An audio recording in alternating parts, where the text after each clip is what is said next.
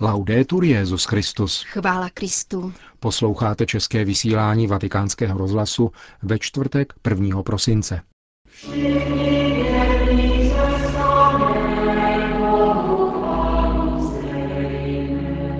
O společném poslání rodiny a služebného kněžství hovořil Benedikt XVI. k účastníkům plenárního zasedání Papežské rady pro rodinu.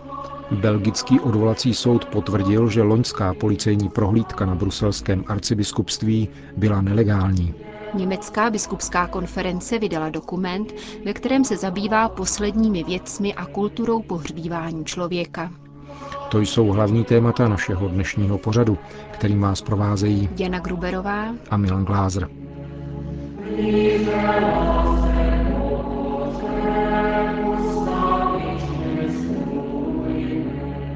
Zprávy vatikánského rozhlasu.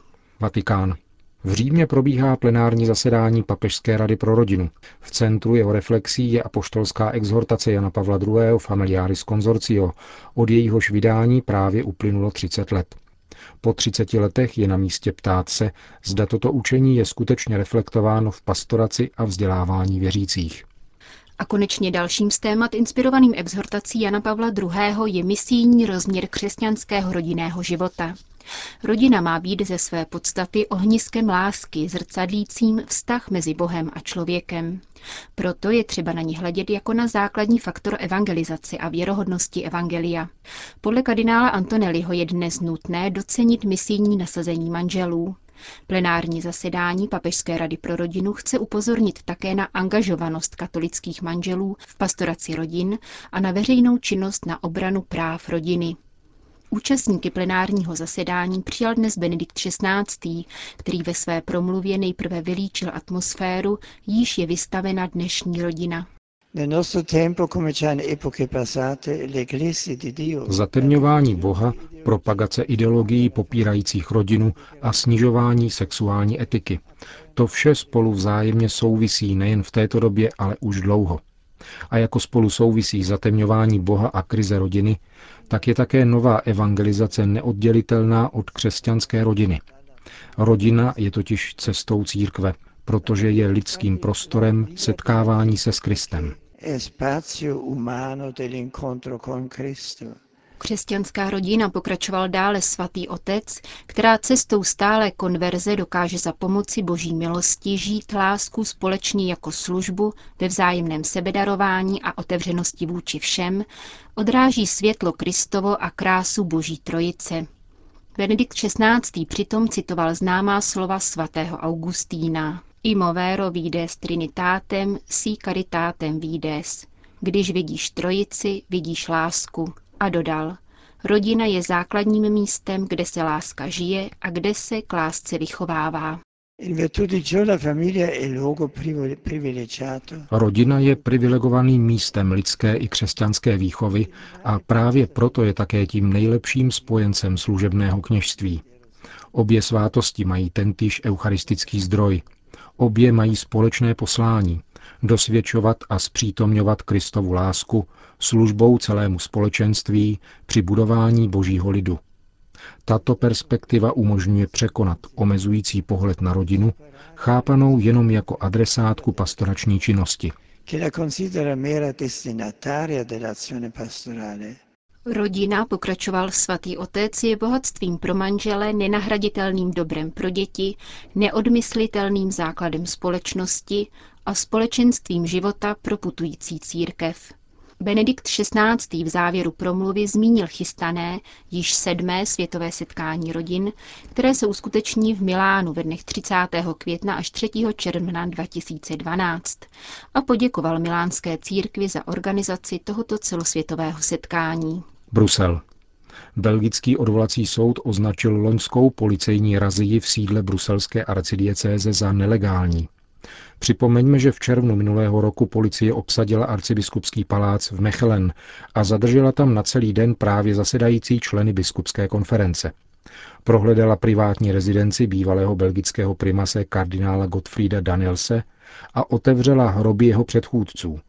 To všechno s cílem nalézt materiály svědčící o ukrývání mravnostních skandálů. Prokurátor tehdy zabavil také důvěrné výpovědi obětí skandálů, které chtěli složit svědectví před zvláštní biskupy zřízenou komisí. V důsledku policejní akce byla tato komise zrušena. Bruselský soud v úterý označil policejní razí za neopodstatněnou, nepřiměřenou a v rozporu se zákonem. Nebyla vedena potřebami vyšetřovatelů, nýbrž snahou vyvolat skandál, prohlásili soudci. Berlín. Církev v Německu odsoudila zločiny spáchané neonacistickými skupinami na emigrantech. Předseda episkopátu arcibiskup Robert Solič ujistil cizince žijící v Německu o podpoře ze strany církve a vyzval vládu a společnost k větší citlivosti a občanské odvaze. Hlas pozvedl také ordinář Drážďansko-Míšeňské diecéze, na jejímž území neonacistické skupiny působí nejcitelněji. Biskup Joachim Reinelt uvedl, že neonacisté usilují o získání spojenců velmi prohnaným způsobem. Nabízejí totiž nejprve pomoc lidem v obtížných situacích. Odhalené případy vražd cizinců ukázaly ovšem skutečnou tvář neonacismu, uvedl drážďanský biskup. Právě ve Cvikau na území jeho diecéze působila přes 13 let teroristická skupina nazývaná Národně socialistické podzemí. Na její konto padá vražda devíti podnikatelů tureckého a řeckého původu a německé policistky v letech 2000 až 2007. Vysvětlení případu navíc komplikuje podezření, že činnost organizace byla tolerována německou rozvědkou. Biskup Joachim Reinelt vyzval k probouzení větší citlivosti k otázkám obrozující se neonacistické scény. V souvislosti s letošní beatifikací otce Aloise Andrického, zavražděného v koncentračním táboře, Drážďanská diecéze intenzivně informovala o hitlerovských zločinech a o faktu, že ideologie tohoto typu je stále přítomná. Jak zdůraznil biskup Reinelt, obezřetnost vůči činnosti jak pravicových, tak i levicových extrémistů je na místě. Berlín.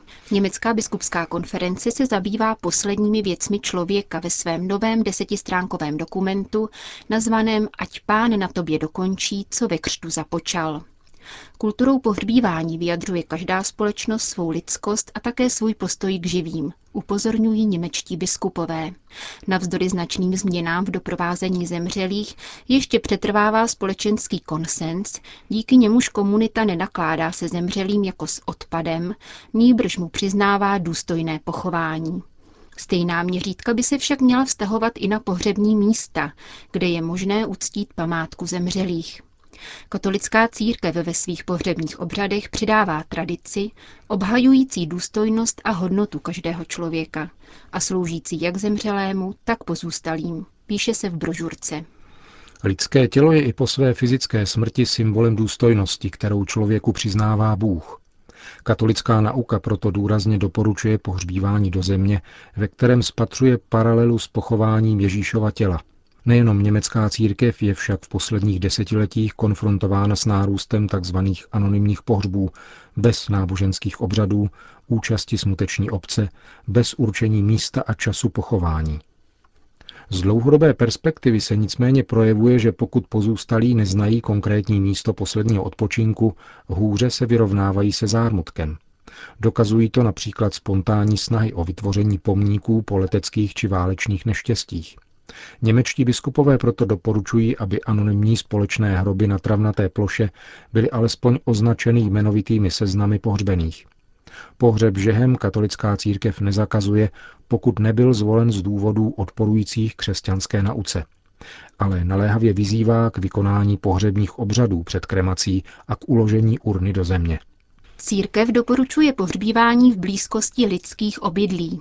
Pastorační alternativou k pohřební praxi na obecních hřbitovech, kdy omezené administrativními a ekonomickými předpisy, se tak mohou stát pohřební liturgie na kostelních hřbitovech. Tuto možnost, jak zamezit účelovému nakládání se smrtí, je třeba úmyslně využívat, čteme v dokumentu.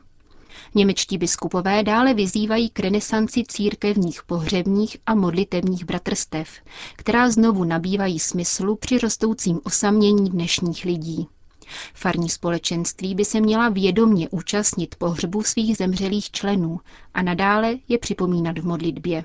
Pastýři německé církve se znepokojením konstatují vzrůstající rozptilování ostatků zemřelých v přírodě, hraničící s panteismem a přírodním náboženstvím.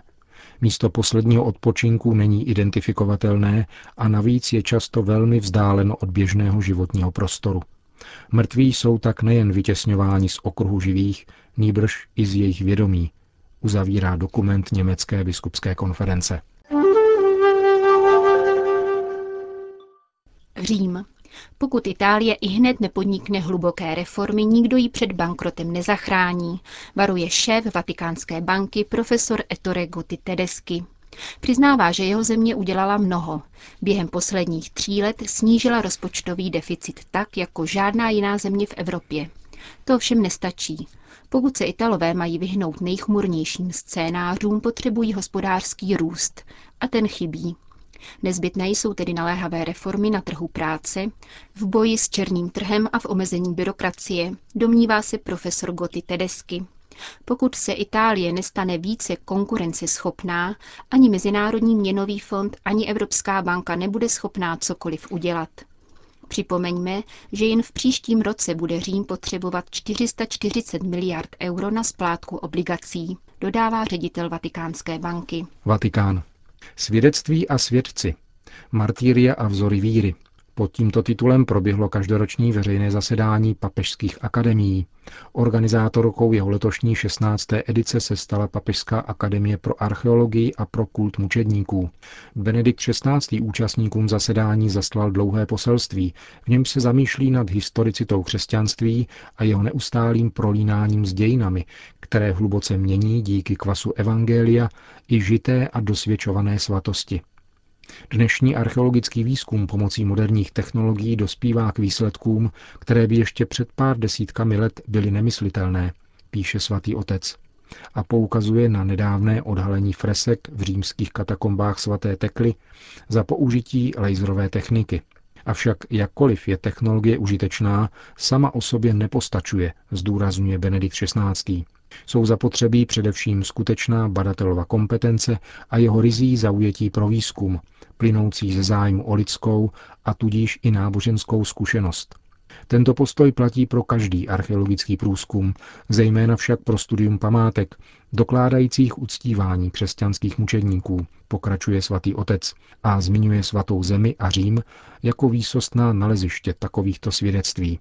Papež dále hovoří o mučednících jako zcela svobodných, nekompromisních a nesobeckých lidech, kteří jsou si vědomi důležitosti a krásy života. Právě proto jsou schopni heroické obětavé lásky k Bohu i k bratřím, která klade vysoká měřítka křesťanské svatosti. Pokud chce dnešní církev účinně hovořit ke světu i ve zjevně lhostejném či obtížném kontextu, musí důvěryhodně svědčit o své víře obdobným způsobem – končí Benedikt XVI. své poselství účastníkům 16. veřejného zasedání papežských akademií. Vatikán. Na svatopetrské náměstí dnes dorazil vánoční strom z Ukrajiny. 60-letý smrk červený o výšce více než 30 metrů pochází ze Zakarpatí, tedy bývalé podkarpatské Rusy. Od 5. prosince bude smrk stát vedle tradičního Betlému, avšak na jeho rozsvícení si bude třeba počkat až do 16. prosince.